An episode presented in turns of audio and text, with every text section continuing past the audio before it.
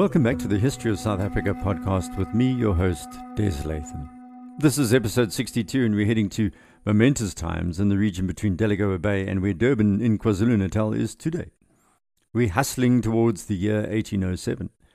If you remember last episode, we heard that the young Shaka had been growing up in Amazulu chief Senzangakona's house, but by 1802 he'd fled. By the early 1800s, only about 2,000 people were part of the Amazulu, and they lived between the upper Mhlathuze and White Mfolozi rivers.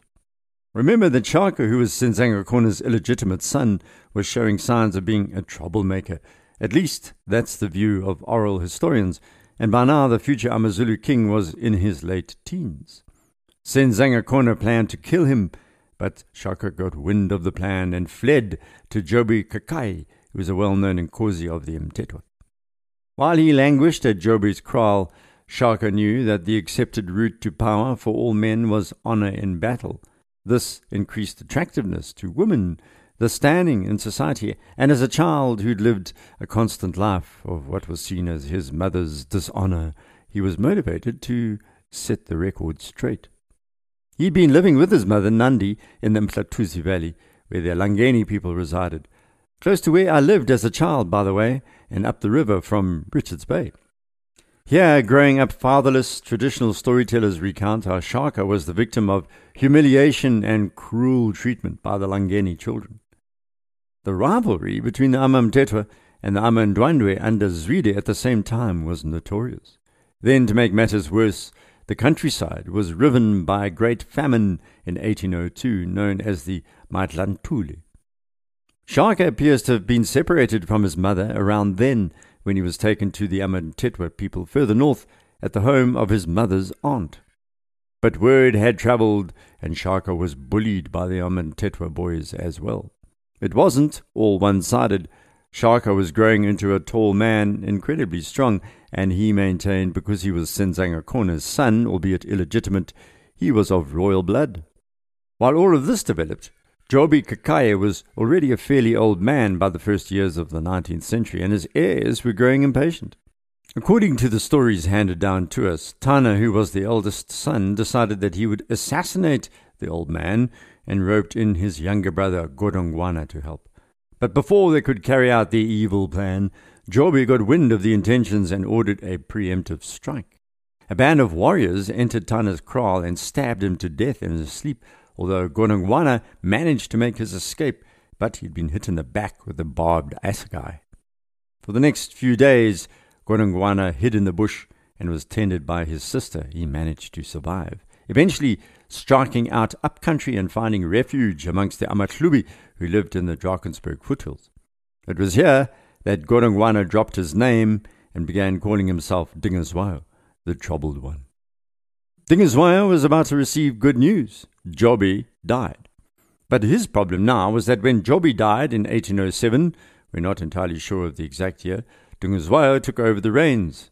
First, though, Dingiswayo had to kill his other brother Mawawe, who was his father's designated Inkosana and heir as the son of Jobe's chief wife.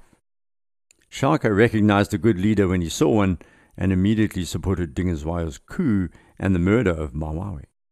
Traditional storytellers say it was Dingiswayo who was to eventually bestow Shaka's new name on him, Isichaka Kasichayeki, who beats but is not beaten. Up to now, he'd been called Shaka with a C, a bastard, so the twist was more suited to his real character, which was highly aggressive, a dangerous soldier who was to become one of the most feared men of southern Africa. As with all things in this series, nothing happens in a vacuum.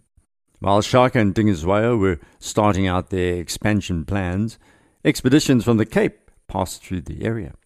Trading in ivory and cattle with Delagoa Bay, though, was slowing. This is one of the reasons why historians are grappling with the exact cause of the creation of the Amazulu. One of the theories was that the Delagoa Bay trade in cattle, ivory, and perhaps slaves caused an increase in conflict in the area between the Mhlathuze and the White Mfolozi. We know this is probably not the main reason right at this moment in South African history because shipping logs show that the Portuguese trade dwindled by the late 18th century and early 19th. So too did slavery dwindle from the north of Delagoa Bay.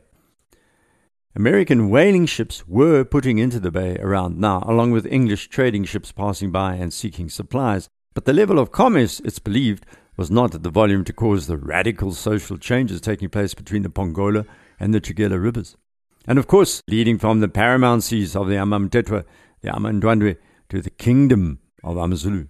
By the early 19th century, the consolidating chiefdoms were at each other's throats in the area between Delagoa Bay and the Tugela River to the south then bounded to the west by the Drakensberg Mountains and to the east by the Indian Ocean.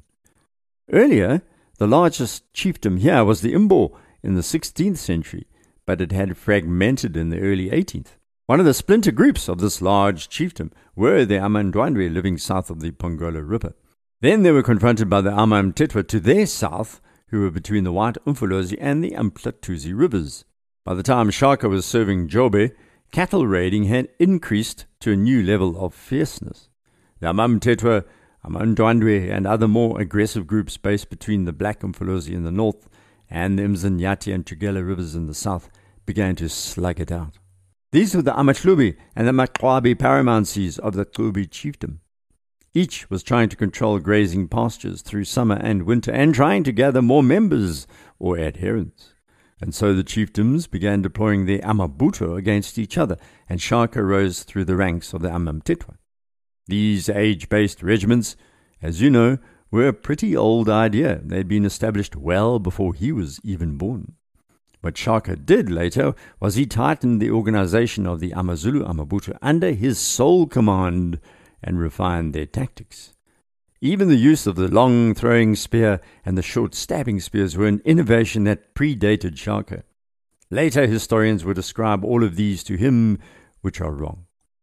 While he was perfecting his military tactics, and more about these in the series, other things were happening around the region.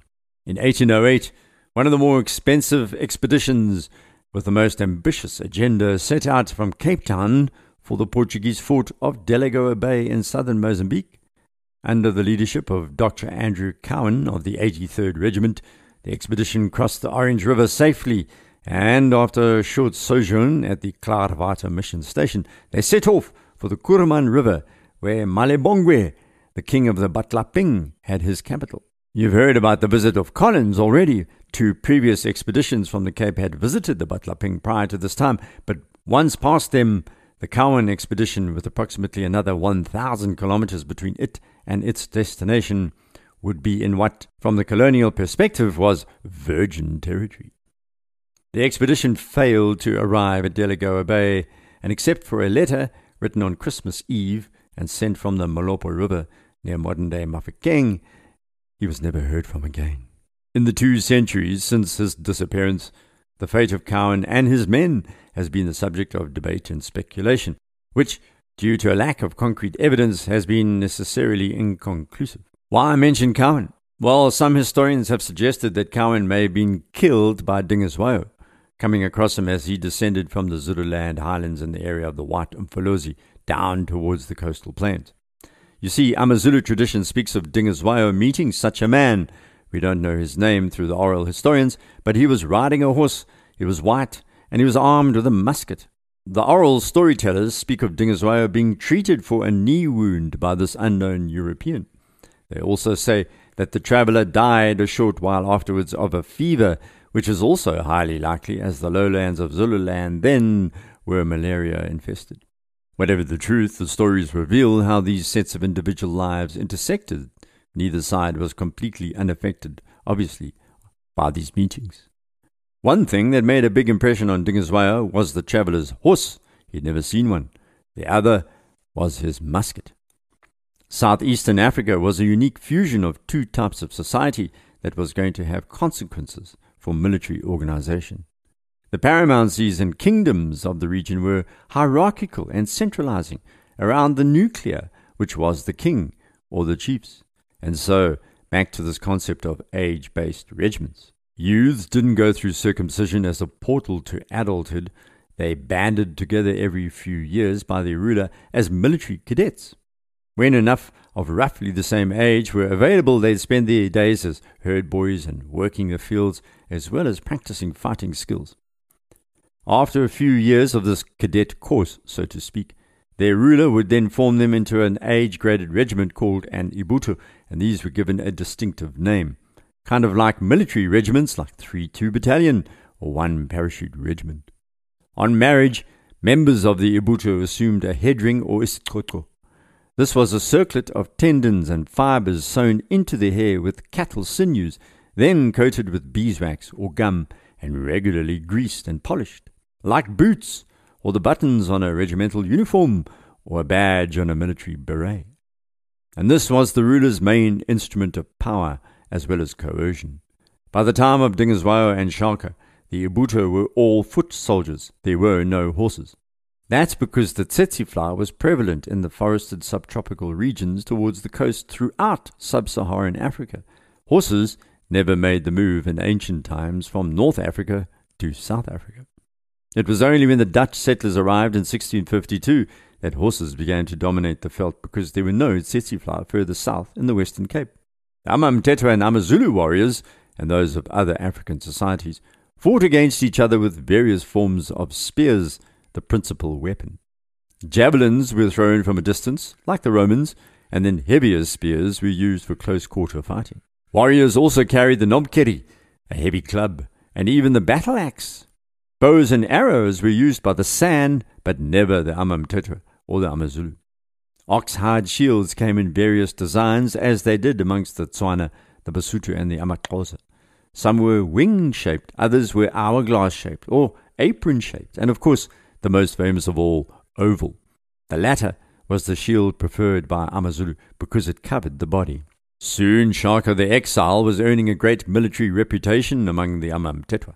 He wore the isiqhotho of a married man while serving Dingiswayo, and he apparently took several wives. There is even one bit of oral tradition that he fathered a son called Zibizendlela, but this has been disputed over the years. There is no doubt that he enjoyed Dingiswayo's patronage, and as a mark of his favor, the Amamthethwa chief placed Shaka under the special care of his commander-in-chief, Ngomane kaMqomboli, who then became the young man's father figure and mentor. Shaka's rise to the upper ranks of the Amamthethwa took place under the watchful eyes of Dingiswayo and coincided with this increasingly deadly struggle for regional supremacy with the Amandwandwe. These people were now pushing south across the Mkuzi River under an extremely able leader called Zwide kaLanga. Smaller chiefdoms took flight. Some headed west over the Drakensberg Mountains, some headed south over the Tugela River as the warfare escalated. This was going to cause some upheaval further afield as smaller chiefdoms were dislodged by these movements. It was a ripple effect, if you like. Now, I'm going to spend some time in future podcasts talking about this. It has a name, which is the Mfecane or Difaqane. I'll explain why the idea is so controversial and has had historians steamed up for more than a hundred years. This is because the Mfecane was used at times by colonial officials to seize land they said had been emptied because of this ripple effect. If anything is central to modern South Africa's land issues, this is one of them. As you'll also hear, there's no doubt whatsoever that people were being dislodged because their own oral tradition says so. Entire groups which exist in South Africa today have the Mfecane as their core storyline, and at the same time, you know, this story is ancient, global, and modern, unfortunately. Just think about Pharaoh, Egypt, and the Israelites for a start. Being thrown out of land because of violence is an unfortunate human reality, like in the Ukraine, the DRC, Sudan, Yemen, etc., etc., etc. Eventually, many of these smaller chiefdoms began to fight back against the Amandwandwe, against Zwide. Dingiswayo was trying to co opt the smaller chieftains constantly to help him keep Zwide away and to provide more men for his regiments. Soon Shaka's father's people, the Zulu and the Amamthethwa, were going to collide. Right now, Shaka was not a Zulu, he was an Amamthethwa. But his father, Senzangakona, who almost killed him in 1802, was still the chief of the Amazulu. The small chieftain was strategically placed on the northeastern borders of Dingiswayo's reach, around the valley of the White Umfolozi. It was logical that Dingiswayo would want to manage Zulu affairs more directly, and so he hatched a plan. Why not send Shaka back to his father's people, the Amazulu, to usurp the old man Senzangakona and take over as chief. Then he'd secure his flank against Zwide, who was pushing inexorably southwards. This meant Senzangakona had to be killed or chased off. Shaka was quite happy with that plan, according to Amazulu oral traditional storytellers.